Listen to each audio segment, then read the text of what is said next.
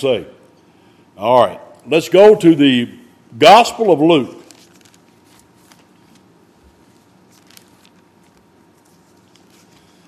Now, all that didn't cost you a dime extra. Just part of it.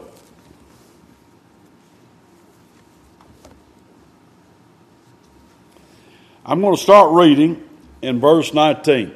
Now, some of you have heard some of this before. Listen, I've been here for over soon. This uh, is today the first of October, huh? Day's the second. Oh, I'm I'm way behind times. This month, I will, in 16 days, I will become one year away from being an octogenarian. And I have lived in nine decades.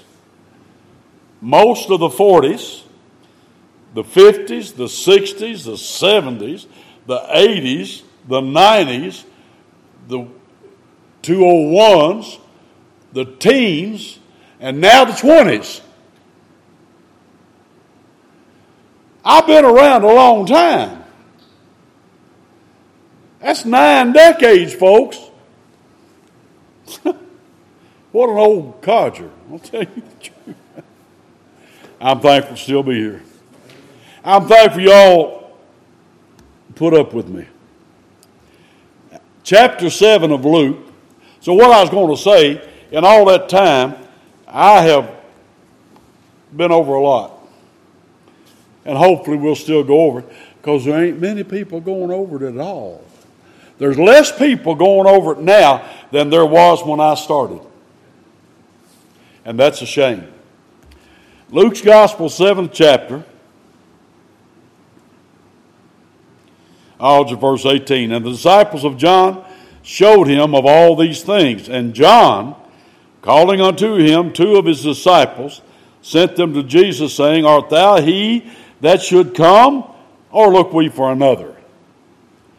When the men were coming to him, they said, Now, I've got to talk about this. This is the only place in the New Testament that John the Baptist is presented without the definite article. You say, well, why? The only reason I can tell you is that the King James translation was controlled by the head of the Episcopalian Anglican Church of England, and he told them, instructed them in writing. You can find those all those rules for the translators. Some things that they couldn't do. They couldn't they couldn't define the word ecclesia. They couldn't define the word baptizo.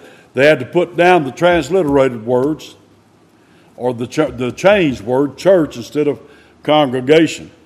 Anyway, because they knew that the definition would destroy their doctrine, their teaching.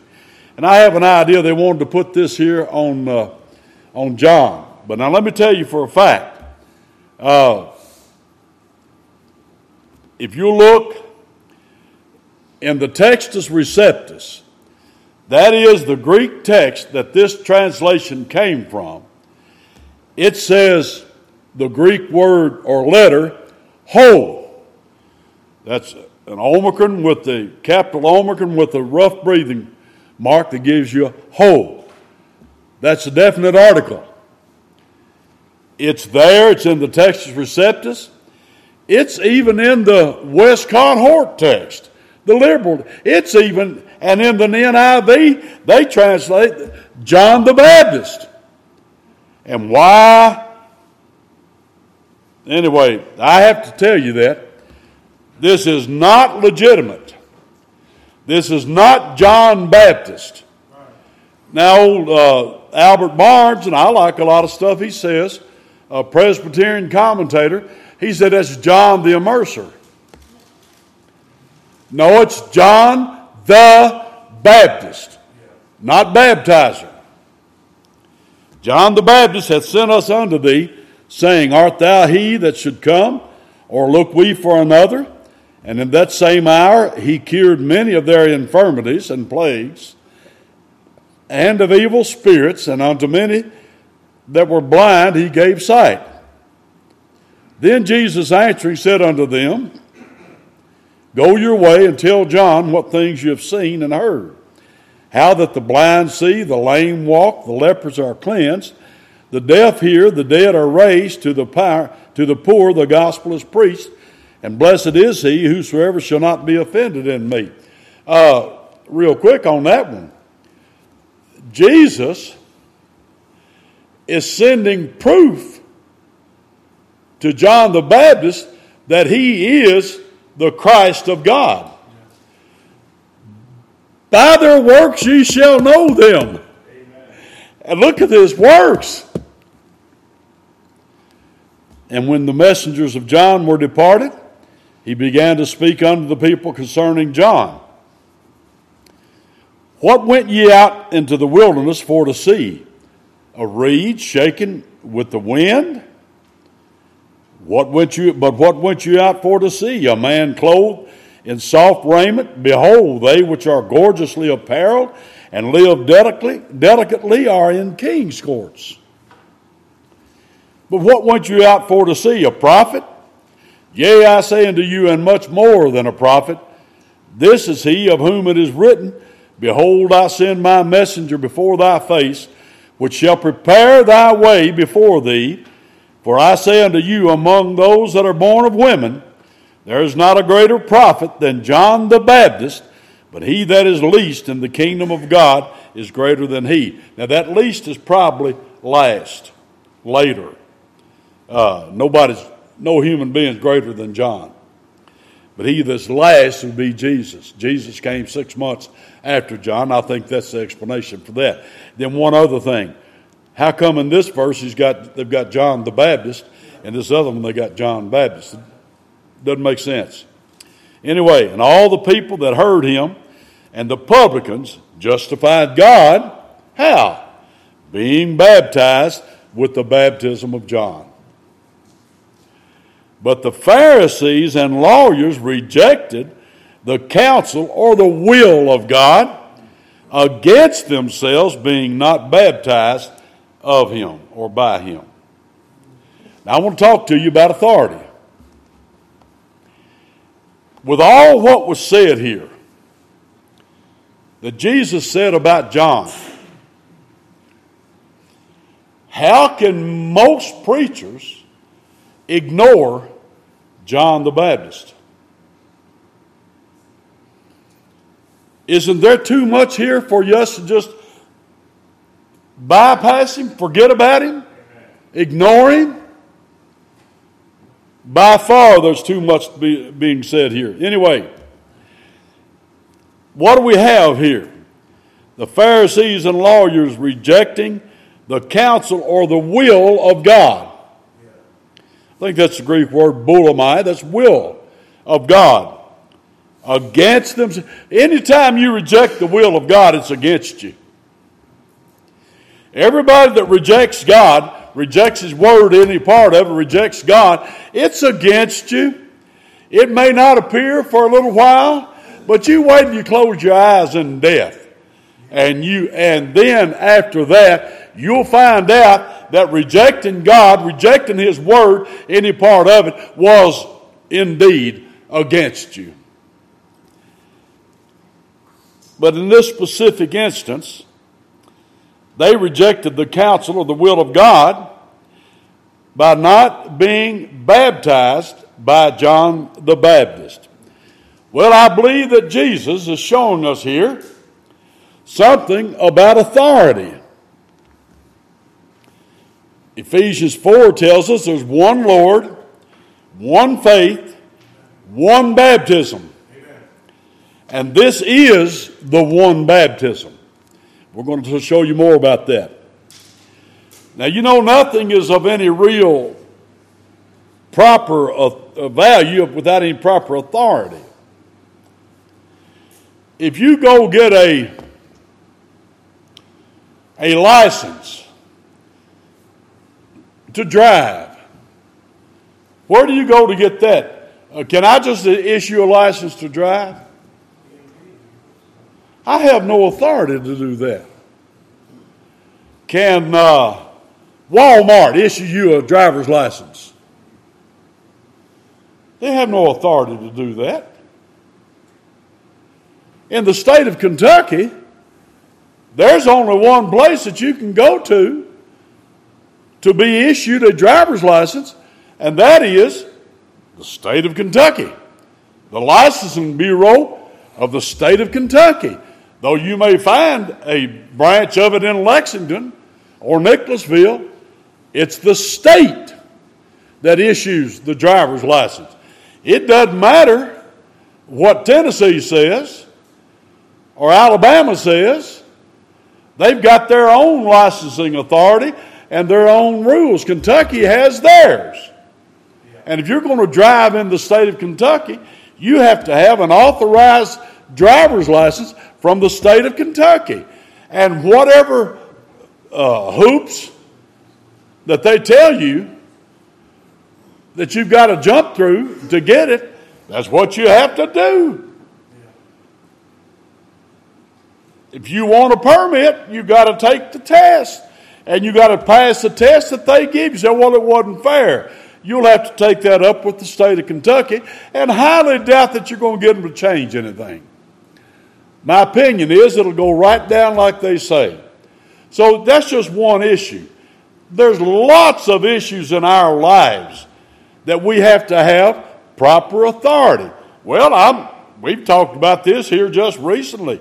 I have no real respect for the wedding marriage license given by the state anywhere.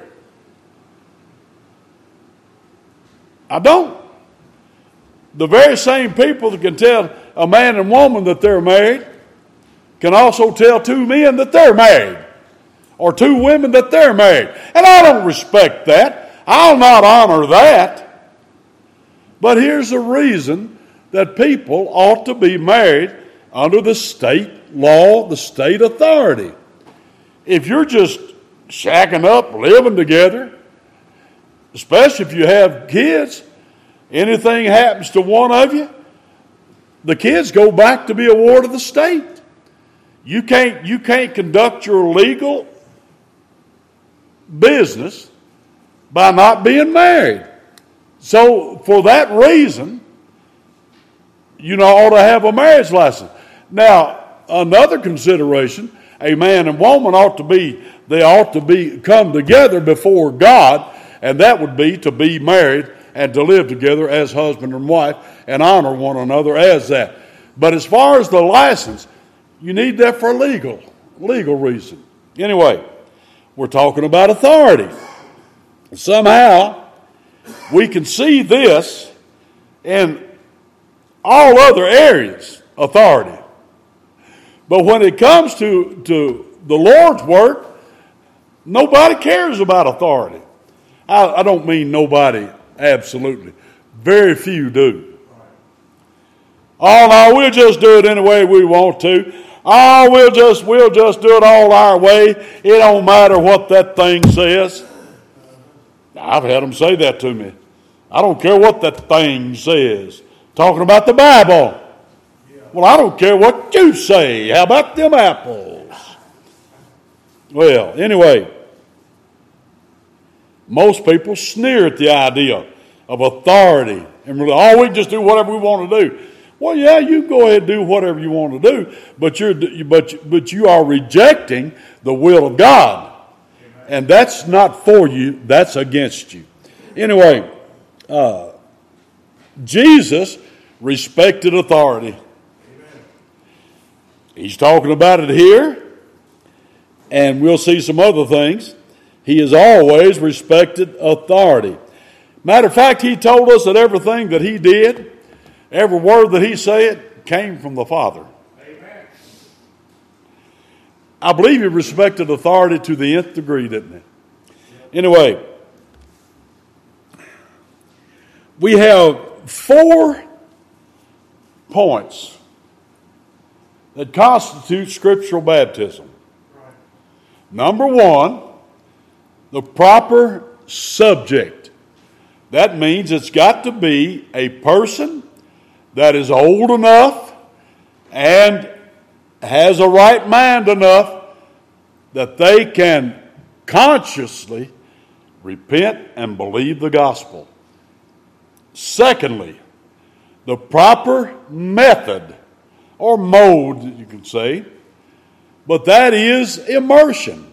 And all you have to do is look at the word baptize. That's what it means to immerse. Thirdly, the proper design, the proper purpose. That is, baptism is to follow the Lord and to picture the death, burial, and resurrection of Christ, and also your death to the old life, burial, and resurrection to walk in newness of life with the Lord. It is a symbol. Amen. And fourthly, the proper authority, and we've talked about this many times. Jesus was up by Galilee, and he heard that John the Baptist, I heard he knew that John the Baptist was at Bethabara.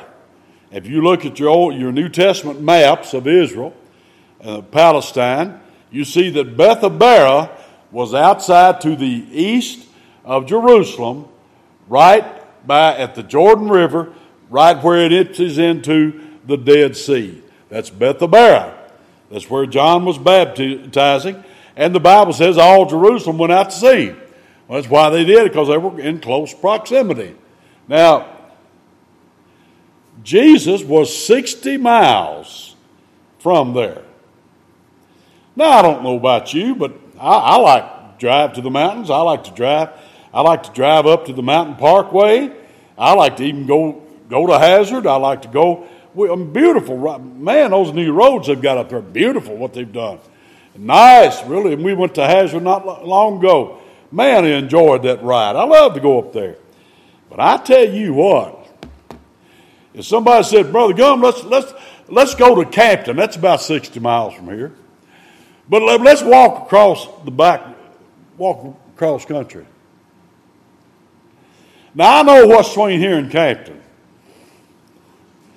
I mean, it's not too bad in Fayette County, but you get in Clark County and head up that way. I, I mean, you get some old rock hills, buddy. I mean, up and down and up and down. And the further up you get, the worser it gets. Not me. I ain't a walking up there. If Jesus could have satisfied the will of God, looks to me like he would have done it where he was. Because there were other people up there that were saved. If all it takes is a saved person to baptize you, why would you walk 60 miles over rough dry territory. wasn't no McDonald's, wasn't no rest stops.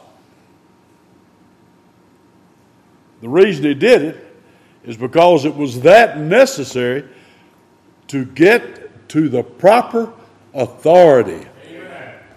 And where was that authority? It rested in John the Baptist. All right, we'll go on with this. Look quickly at Mark, the first chapter of the Gospel of Mark.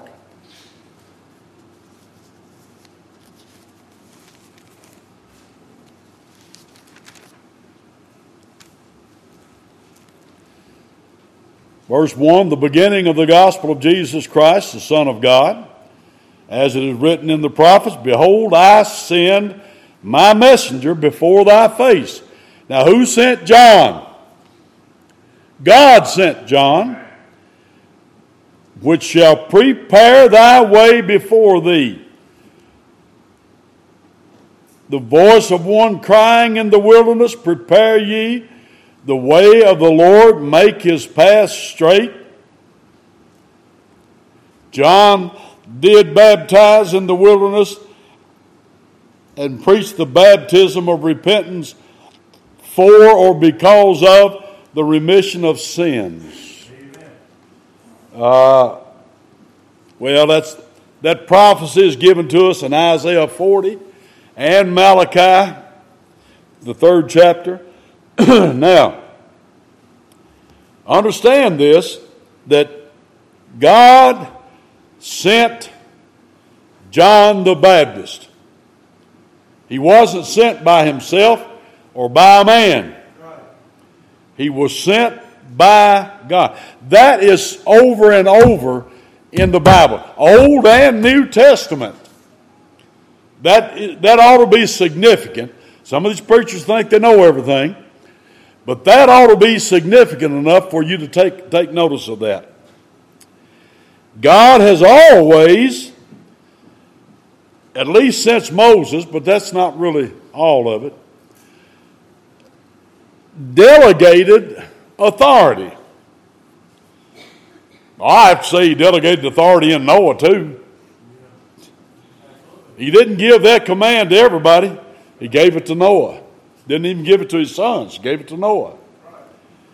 Well, look at Deuteronomy 12, and I won't be there long.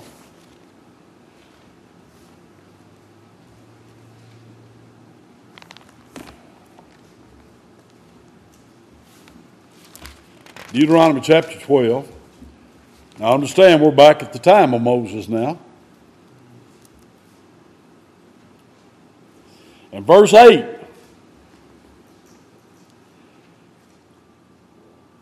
These, or ye shall not do, after all the things that we do here this day, every man whatsoever is right in his own eyes. Now, you know that's a, in the book of Judges. They reverted back to that, and it says there was a generation that they did whatever was right in their own eyes, and God condemned them.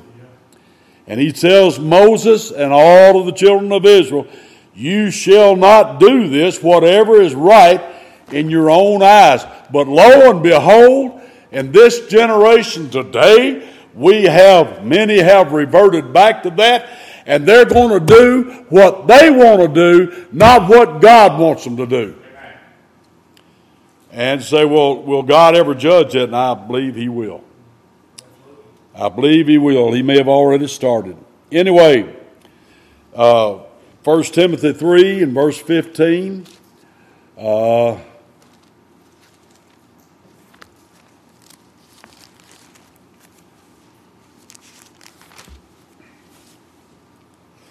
But if I tarry long, Paul tells Timothy, that thou mayest know how thou oughtest to behave thyself in the house of God, which is the church of the living God, the pillar and ground of the truth. Amen. Timothy, you must know your proper behavior in the house of God, and that is the assembly of God.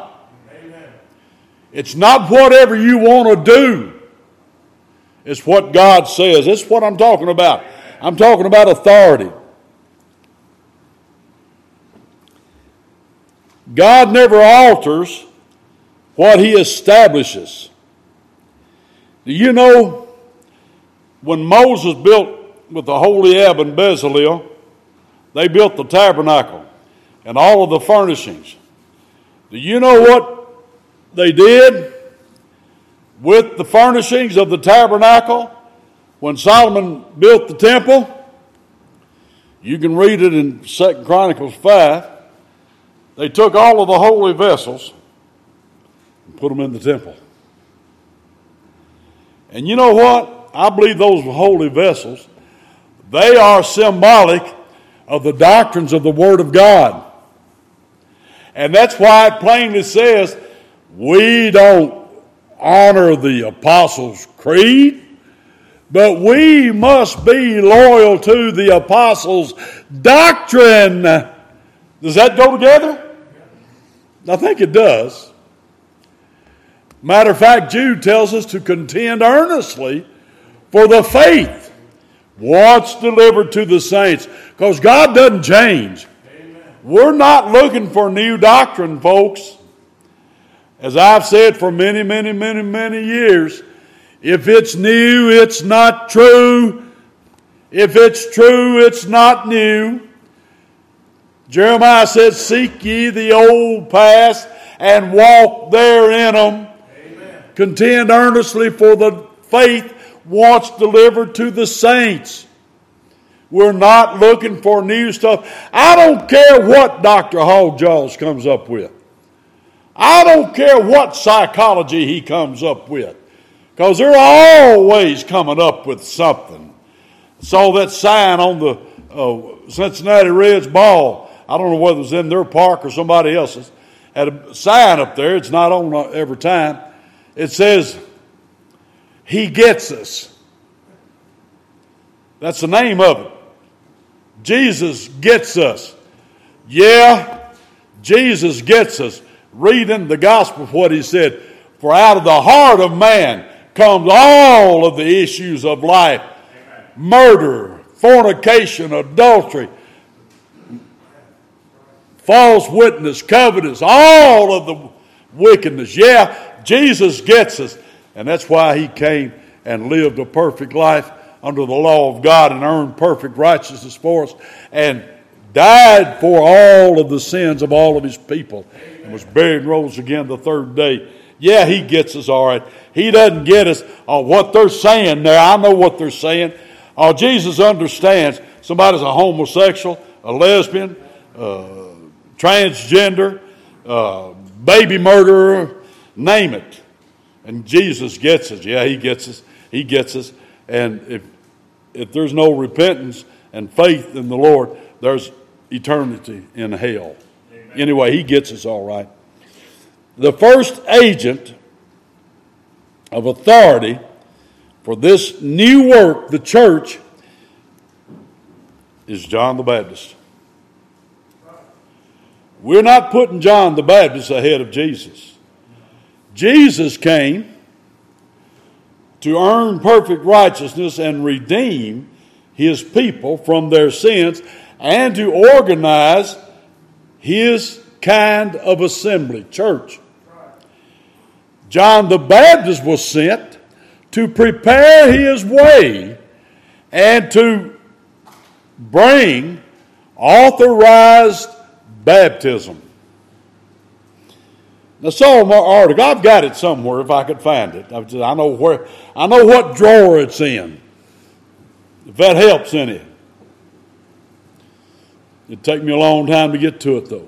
Anyway, I've got a copy of the article that Dr. York put in the Ashland Avenue paper on John the Baptist. He said that John the Baptist, and he was he was referring back to uh, Beasley Murray, uh, a writer, but he was speaking as a Southern Baptist. He said that John the Baptist learned how to baptize from the Jewish Essenes. Now, that was the lead article in that paper, and they had over 100,000 a week. So he must, you know, I, I, must say that if a man does that, he ought to know what he's talking about. He ought not to make a mistake, which you'd probably say he made a mistake. And I said, Yeah, you made a big one. But there wasn't any excuse for it. John the Baptist did not learn baptism from the Jewish Essenes. That was a sect, S E C T, that just means a division of the, of the Jews. They were extreme in their living They claim that John the Baptist came from them. The Bible doesn't say that. They say that. And they say that he learned baptism from the Jewish washings. And then they give you scripture citations. Leviticus 13. Now, let me tell you where that bunch of Dr. Hogjaws and that bunch of intellectuals say that John the Baptist learned how to baptize. Because those Jews in Leviticus 13, when a man or woman had leprosy, and the priest They got healed miraculously, or else they didn't have it. They were just put up to see if they did have it. You know how, like when a dog, they expect it's got rabies, they have to put it in quarantine? Well, that's what they did with people when they suspected they got leprosy working in them. They had to be put up in quarantine and they had to be watched by the high priest. And after so long, if they were determined not to have leprosy, then they were pronounced clean. But the first thing they had to do was go back and take a bath and wash their clothes. And that's how John the Baptist learned to baptize. And that's what Dr. Hall said. Well, I denied that then, and I still deny it. What a what an idiot, idiot, idiotic thing to say that's where John the Baptist learned to baptize. Let me tell you this. When John the Baptist began baptizing at Bethabara, and Jesus came to be baptized by him, that was the first time, hear this, Southern Baptist, that was the first time in the history of the world that anybody had ever been baptized. Now, a lot of people taking baths. Probably more, more should have than did. A lot of people washed their clothes, probably a lot more should have than did. But that had nothing to do with New Testament baptism. Nothing whatsoever. And then he said, uh, John the Baptist earned the term Baptist. It was a like a slang word.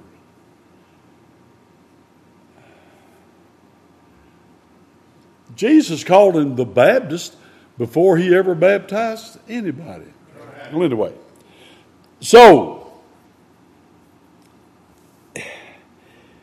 it was not an epithet, that's the word.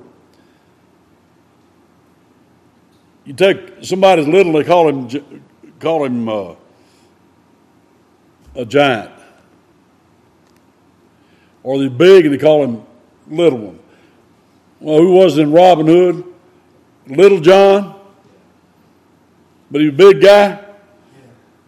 But why was he called Little John? That's, that's an epithet. Anyway, that's not how John got his name. John is his name, and Jesus called him the Baptist. All right, anyway. Uh, he was the first agent. The preaching of John the Baptist. Now, he said other things than just being baptized. But he identified the Christ. That's point number one. You look in John 1, verse 30 and 31. He identified, behold, the Lamb of God. That's what he, he was sent to do that. Number two, he initiated the ordinance of baptism. There was a man sent from God. And number three, he prepared a people for Jesus to organize into his church. Well, we have the obligation to submit to whatever is from God. Jesus sanctioned John's baptism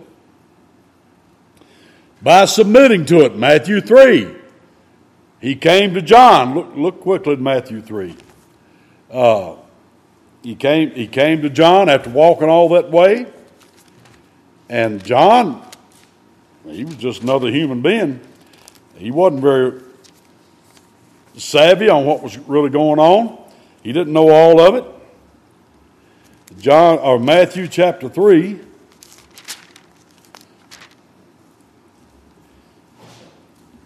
Verse 13 Then cometh Jesus from Galilee to Jordan unto John to be baptized of or by him.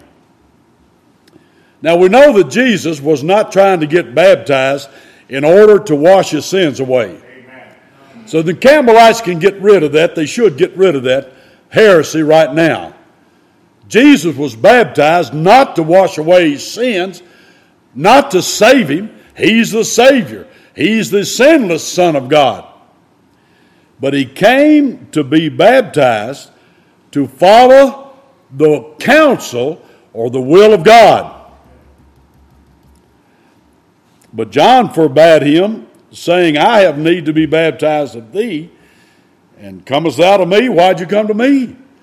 John did not, he didn't know everything about it. He didn't. Great as a man as he was, he didn't.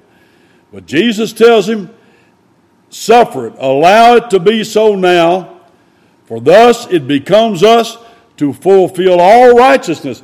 That's the will of God. That the, the Jews, the Pharisees, rejected. Jesus said it becomes us to fulfill all righteousness. Then he suffered him or allowed him. And Jesus, when he was baptized, immersed, he went up straightway out of the water. Now, Jesus sanctioned his baptism by submitting to it and by not nullifying it. Look back at John chapter 4.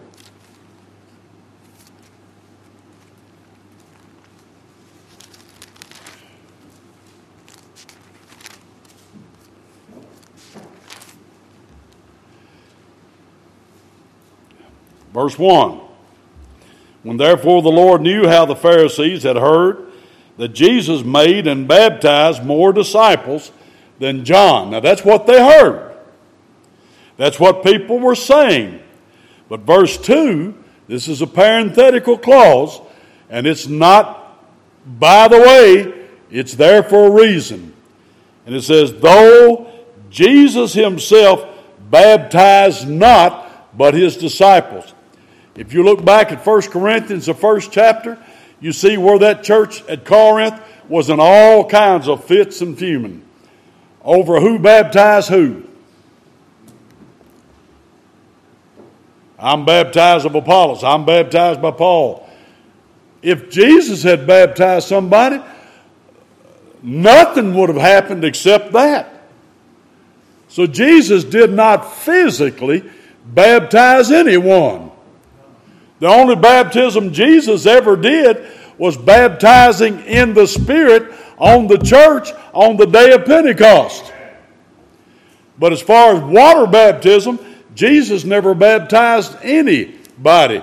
And can you imagine what that would have been? It would have been a fiasco and it would have nullified all of John's work and the church's work. It would have just destroyed it. And that's why that's why that's there. I want somebody to talk about that to me. Tell me about that. They know everything they think they do. Many, and matter of fact, most today deny John's baptism. Even Baptist preachers. They say, well, we, we've moved on from John's baptism to Christian baptism. I challenge anybody to show me one verse of Scripture that mentions Christian baptism. There ain't no such animal. Christian baptism has never existed. Well, I know a lot of old timers called it that because they got into something they shouldn't have got into. You know what the Bible tells us? If any man speak, let him speak as of the oracles of God. And the Bible has never said Christian baptism. It tells us the word Christian came from those outside of the Lord's church, came from the world. It picked up with a few people, but it never came from God. The only name that ever came from God is Baptist. John the Baptist. That's the only name, and that's not playing on words. That's absolute scriptural truth. So, most deny John's baptism. Real quick, I'm going to run out of time.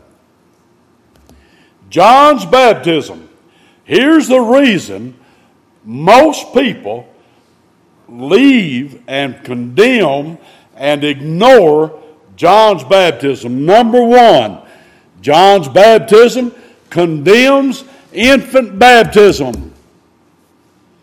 You cannot preach the baptism of John and baptize or sprinkle babies. Can't be done. Jesus said, Bring forth evidence of repentance. You can't say that to an infant. And most of Christianity is doing that now. From Roman Catholics, Greek Catholics, Episcopalians, Lutherans, Presbyterians, Methodists, and even some Southern Baptists have got into doing that, calling it christening, but they're doing the same thing. If you preach John's baptism, you can't preach infant baptism. Number two, John's baptism condemns sprinkling and pouring for baptism. Didn't it say in Matthew here?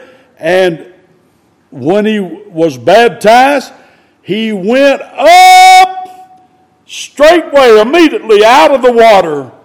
He was in water. Stephen said to the Ethiopian eunuch, when the Ethiopian eunuch said, Here's much water, what doth hinder me to be immersed? If thou believest with all thine heart, thou mayest. And he baptized him. Anyway, that's number two. And number three, John's baptism condemns baptismal regeneration. And that is the doctrine uh, that is the doctrine of Campbellism. Alexander Campbell taught that. I've got his real writings back there in my office, and I can show you that he taught that it is necessary to be baptized in order to be saved. And that's heresy. But he's not the only one that taught that.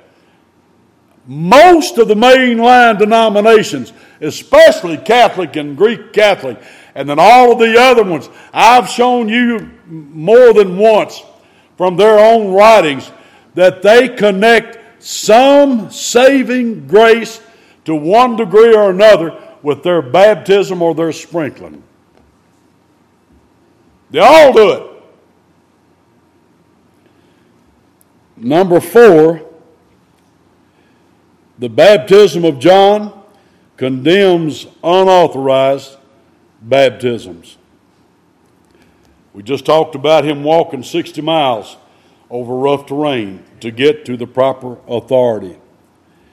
If John's baptism is not the baptism, the authoritative baptism of God, then Jesus and the apostles did not have scriptural baptism.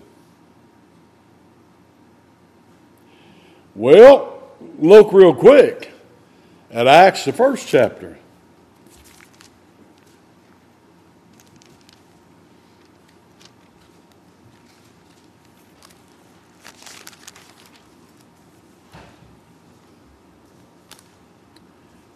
There in the church at Jerusalem, they have to pick a successor to Judas, who fell from his office. He didn't he didn't lose his salvation, he never had it. He fell from his office. But they were choosing a new, a one to replace the apostle. And so,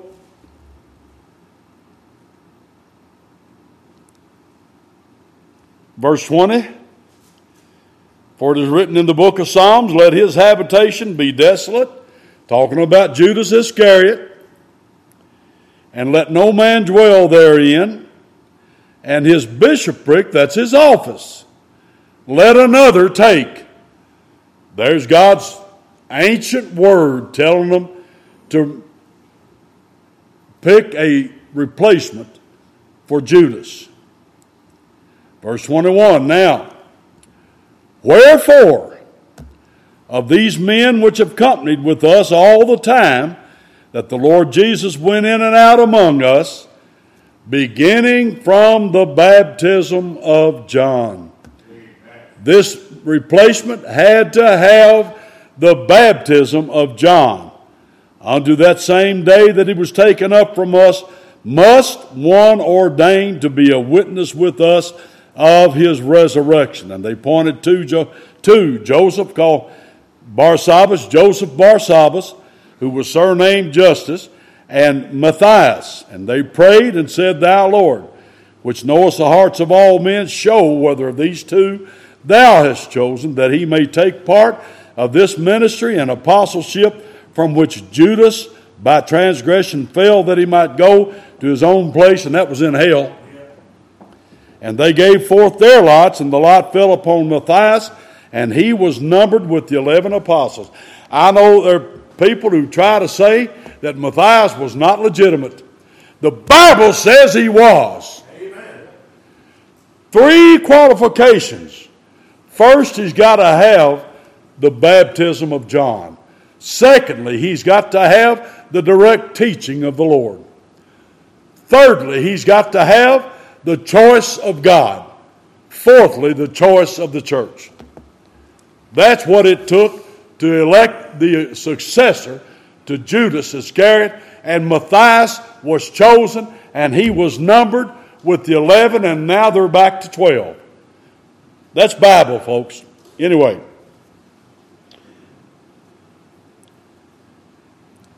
If, G, if John the Baptist, if his baptism is the baptism that was sent from God, then it is the only one.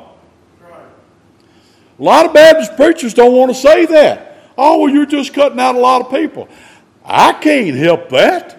Then they need to get in line with the scriptures. They, I'm not going to. I'm not going to change the word of God to keep from offending somebody. I don't want to offend somebody in my flesh, but if the word of God offends you, you got to take it. And we see the continuation of John's baptism. You can compare David and Solomon to, to John the Baptist and Christ. Jesus took the material that John the Baptist got ready and built his church with it. That's what Solomon did with David. David got the materials ready, and Solomon put it, and a greater than Solomon is here. Okay. Now, I'm going to quit this. The keeper of the keys is the Lord's church. The church believed in the authority of God, John's baptism. I want to get in Acts 19, but I won't have time. Baptist church perpetuity is promised by the Lord. Amen. So, well, how do you know that's all still true today because Jesus said, Upon this rock I'll build my church, and the gates of hell shall not prevail against it. Lo, I'm with you always, even unto the end of, end of the age. and that's why we're still here. And I don't care how many people go for it. Did Jesus said, When the Son of Man comes, will you find faith on the earth? Will there be? Well, yeah, but it won't be much. And that that'll be there, it'll be all because your sovereign grace, your sovereign predestination, your sovereign